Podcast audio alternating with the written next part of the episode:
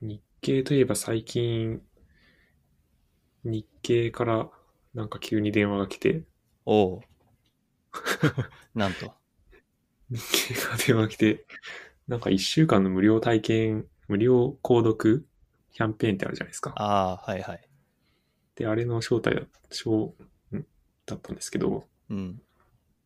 それもう一回やったんで多分使えないですねって言ったら、あー、じゃあもう今、購読してるんですかねって言われて、いや、電子版ですって言ったら、あ、電子版だったら、あの、紙面を実際の形で読める紙面ビューアーってやつが便利だから使ってみてくださいっていう謎のおすすめをされて、はいはい。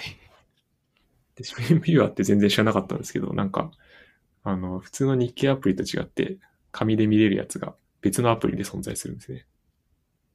ああ、それだと朝日新聞もそうだった気がする。あ、そうなんですね。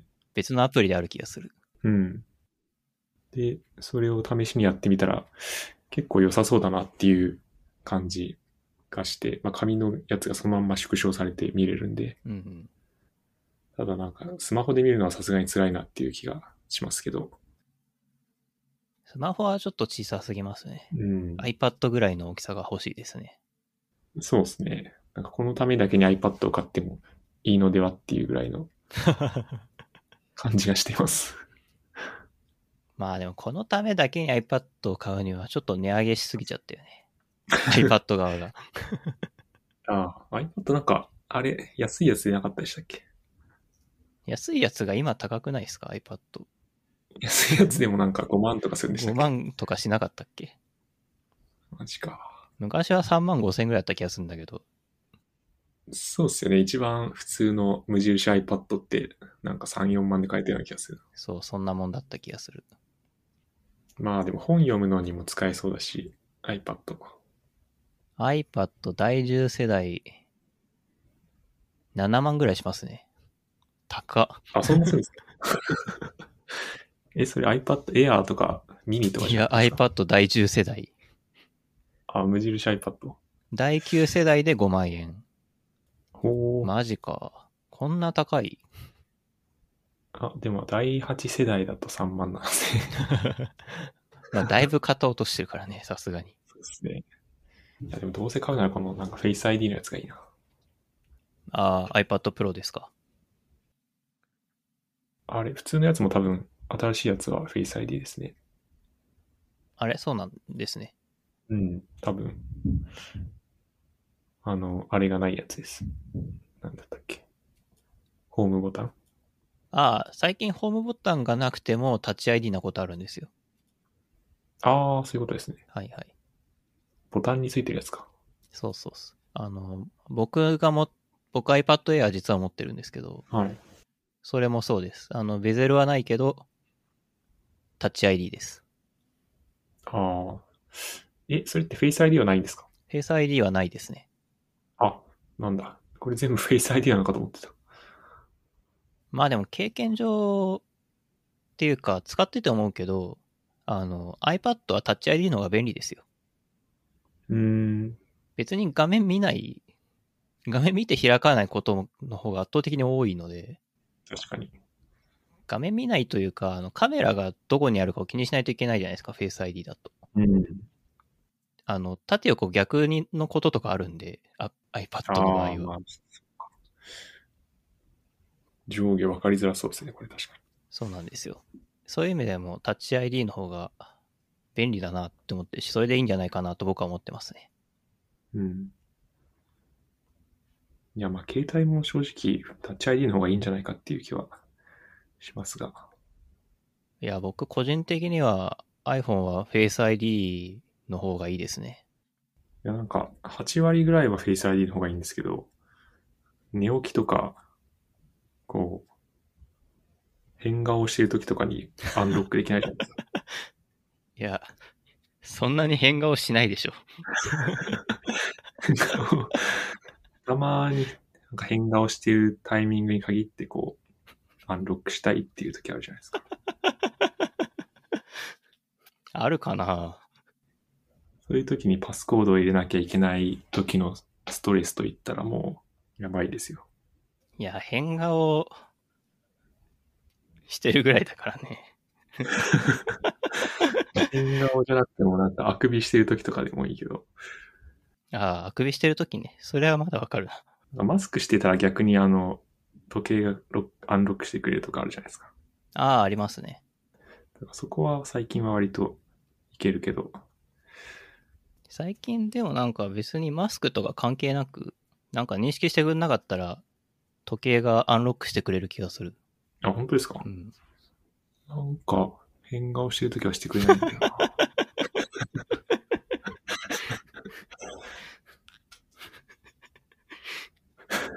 まあそんないつも変顔してないですけどね。言うても。いや、わかってるけ ど。わかってるけど。そんなに変顔にこだわるかと思って。そこが唯一のあれですよ。ボトルネックというか、クリティカルなポイントなんで。いや、フェイス ID じゃない方がいい瞬間ですね。あ、そうですね。タッチ ID にしてほしいですね。うん。まあでも僕、なんかよく言ってるけど、その、うん。二つ技術的には作れるからって二つ作るのは良くないと思ってるんですよね。だからあの、フェイス ID もタッチ ID もできるようにすればいいじゃないかっていう人いるけど、僕は絶対それはやらない方がいいと思ってますね。なるほど。どっちかの方がいいと思う。まあ、確かになんか、オプションで切り替えれればいいじゃん論争とかもありますもんね。うん。一つにしするべきものは一つであるべきだと思いますね。うん。これが正解だって言って。そうですね。で、まあ実際ね、あの、ホームボタンがいい、タッチ ID がいいんだっていう人は iPhone SE を買えばいいと思うんでね。そういう選択肢はあるわけだし、まあだあるんですよ。りまありますよ。あの、第3世代ぐらいの SE が出たはず。おーホームボタン付きのですかホームボタンついてますよ。へえ。まあでもなんかお店で使ったりとかするのにはいいのかもしれないですね。安いからね、うん。他に比べればという意味だけど。 iPod Touch もなくなっちゃったですもんね、確か。うん。まあなぜ iPod Touch ディスコンにされなかったのかぐらいの感じだったけどね。うん終盤は。あれはやっぱなんか、業務系の理由、利用が多いんじゃないですかなんかでも別にそ、それでそんなに Apple 儲かってたのかっていう感じはしませんうん。そういう特定の業界の人は困るからとか気にする会社じゃないじゃないですか、別に。まあでも結構マーケット的にはありそうな気が。Apple Store もなんか昔、あれでやってなかったでした。iPod Touch で接客とかしてなかったでしたっけあー、自社でやってたなら、それはやめづらかったかもしれないですね、確かに。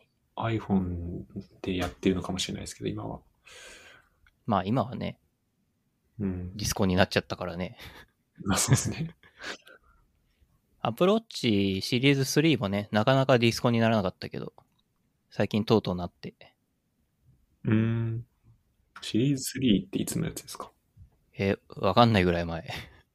だいぶ前ですよ。僕が初めてアプローチ買うよりも前。うん。初めて僕アプローチ買ったの確かシリーズ4なんだよな。どんなやつだったっけな。常時、表示、常時オンになったのってシリーズいつからでしたっけ多分、シリーズ5ですね。ああ、じゃあ、これシリーズ5かいや、常時表示いいよね。な。うん。常時表示いいよねっていう話をしようとしたら、あの、同僚が僕いつもオフにしてるんですよって言われて、全然話が合わなかったっていう回がありました。あ、本当ですか。うん。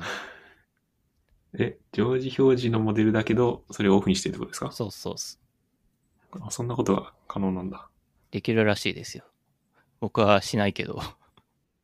めちゃくちゃ腕時計見るから。うん。なんかあの、充電が10%以下になると、勝手にそのモードになるんだけど、ああ、なるほど。困るもん。10%以下でも時計見せろって思うもん。そんな見ます時計。いや、僕、いや、時間めちゃくちゃ見る、見ているらしい。自分では気づいてないんだけど、その、うん。だから、あの、暗くなると、自分が今見てるっていうことを認識するから、その頻度が結構高いから、僕は相当時計を見てるらしい。まあ、外にいたら見るかもしらんけど、仕事中はパソコンの時計があるからあんまり見ないかな。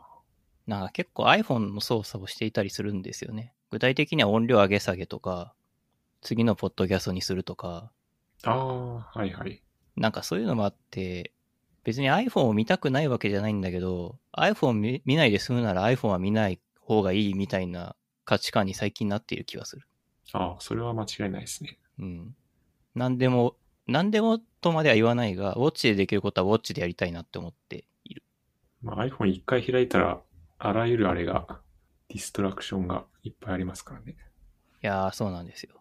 一回 iPhone 持っちゃうとさ、とりあえずメールアプリ開いて、Twitter 開いて、スラック開いて、インスタグラム開いて、で、また Twitter 開いて、俺何してたんだっけなってなるじゃもともと何しようとしたんだっけっていん。う、そうそう。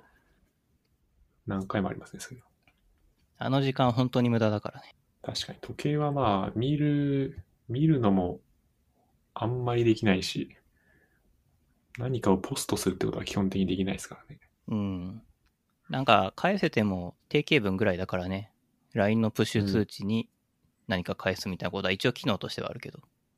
ああ、でも僕全部通知基本オフにしてるんですよね、ウォッチの。ああ、私もオフにしてます。自分がコントロールできる通知しか入れないようにしてる。うん。カレンダーの予定とかは、あ逆に来るようにしてるんですよ。うん、本当に30分前とかに思い出したいから。うん。うん。だけど、LINE の通知とかは、相手が送った時に来ちゃうじゃないですか。うん、それはいつなるかわかんないから、腕時計はオフにしてる。それオフっていうのは、あれですか完全に来ても何もわからないってことですかウォッチ OS の方の通知設定で、LINE はオフみたいな感じにしてる。うん。あの、赤ポチつくじゃないですか、通知。えーっと、ウォウォッチだとつかない。iPhone はあ、つかないです。うん。ああ。通知のあの、ブルブルっていう時計のやつは切ってるんですけど、赤ポチだけつくようにしてますね。へえ、あの、ブルブルが来るとどうしても見ちゃうじゃないですか。はいはい、見ちゃいますね。でも赤ポチならまあそんな気づかないし、まあ着てることはわかるし、みたいな感じでバランスをとって。 LINE とか、ああいうのだとね、別にスマホを見れば、そんその時はスマホで操作すればいいかなと思ってる節はあるね、僕は。うんもう完全にウォッチでは存在しないことになってる。うん。あとお金払うのが便利だね。ああ、まあそれはそうですね。めちゃくちゃ Apple Watch で払っている。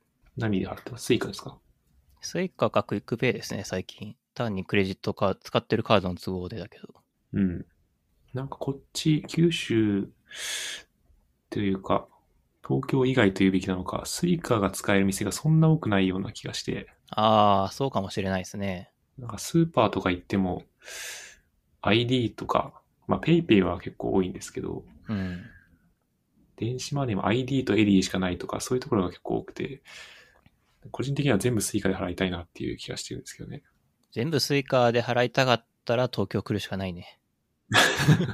東京でも難しいぐらいだからね、全部スイカは。難しいか。まあ全部 PayPay ペイペイの方がまだ現実味あるんじゃないうん。ペイペイはまあ、すごいですよね。ペイペイか現金ですみたいなところいっぱいありますからね。うんそれ本当多いよね。PayPay ペイペイは対応しているけど、うんそれ以外は現金のみですみたいなところはいっぱいある。ただ PayPay はあんまり UX が良くないというか、結構手数が多いから、利用者側としてはそんなに嬉しくないっていうところありますよね。僕もそう思っているんだけど、まあ世の中さ、いいものが流行るわけじゃないっていうことはさ、もう昔から何とも証明されてるからさ、それは、なんちゃらスクリプトの話ですかなんちゃらスクリプトの話だと思ってもいいし、あの、なんとかって OS の話だと思ってもらってもいいけどお、あとなんとかっていう CPU の話だと思ってくれてもいいけど、 まあ、そういう例はいっぱいある。うん。まあ、流行るものには流行るだけの理由があるっていうのもまた真実ではありますが。うん。いやー、まあ、そうなんですよ。ビジネスっていう意味ではさ、いいものを作れば売れるはずだっていうのは、あまりにも牧歌的すぎるというかさ、うん。理想主義的すぎると思うんだよね。うん。まあ、いいものを作れば、売れるのであれば、こんなに Windows は売れてないわけだよ。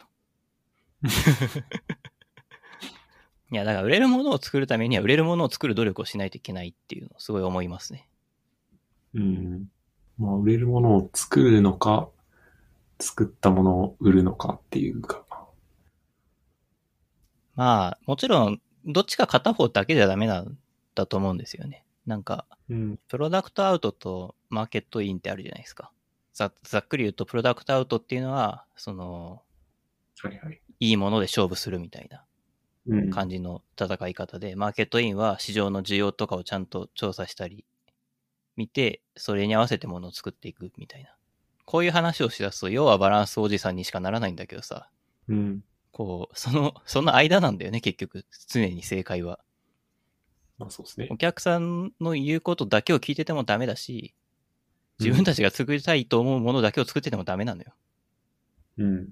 その間に一番売れるものっていうのがあるあるはずで、そこを探しうて、掴みに行かないといけないよねっていうのは思ってますね。なるほ ど。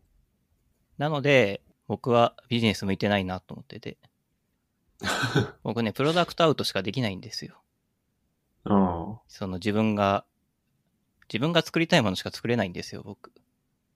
うん。その仕事じゃない時はという意味ですね。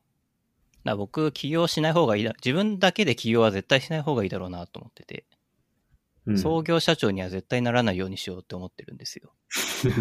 あの、プロダクトアウトしかできないから。なるほど。うん。まあ、コーファウンダーとかだったら、ありかもしれないですけどね、コーファウンダー CTO とかならあるかもね。可能性としては。だけど、だけど創業ワンマン社長には絶対にならないでおこうって思ってる。うん。まあでもそういうなんか作りたいものがはっきりあって、それに対してこう、熱量をかけられるっていうのは、それはそれで一つの能力っていうか、スキルだと思いますけどね。まあね、社会に評価されるかは別問題ですけどね。うん。話はまだまだ続きますが、続きはまた次回。この番組ではお便りを募集しています。概要欄にある Google フォームからどしどしお送りください。